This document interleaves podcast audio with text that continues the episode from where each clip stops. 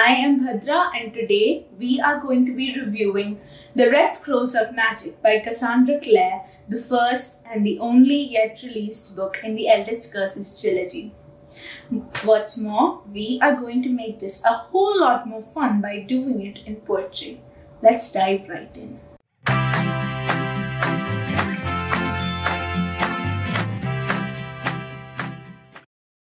The Shadowhunters demon warriors with angel blood, hidden away in the shadows, away from prying mundane eyes, protecting our world silently undercover.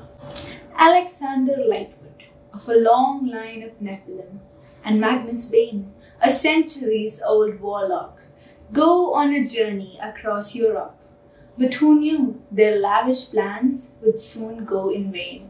An old friend arrives with the news of a demonic cult and a great surprise.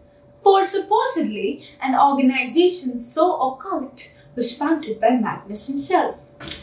And now begins a mad race to find and stop this secret body.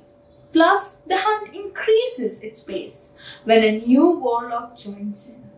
Trust forms the base of this tale, as untold secrets hang in the air. The race for answers gets them only more questions. Can they succeed? So that's the poetry about the plot of the story, guys. And now let's move on to what I think of the story. Unique, original, and well thought.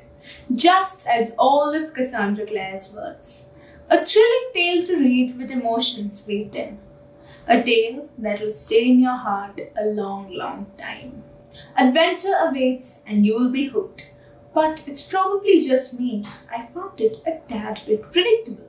A must read for you to decide if this story caters to your taste. And if it does, I am sure you'll agree it's agony to wait for the next. So that was my poetic review of the Red Scrolls of Magic. So here's Bhadra signing off. I hope you enjoy it. Thank you.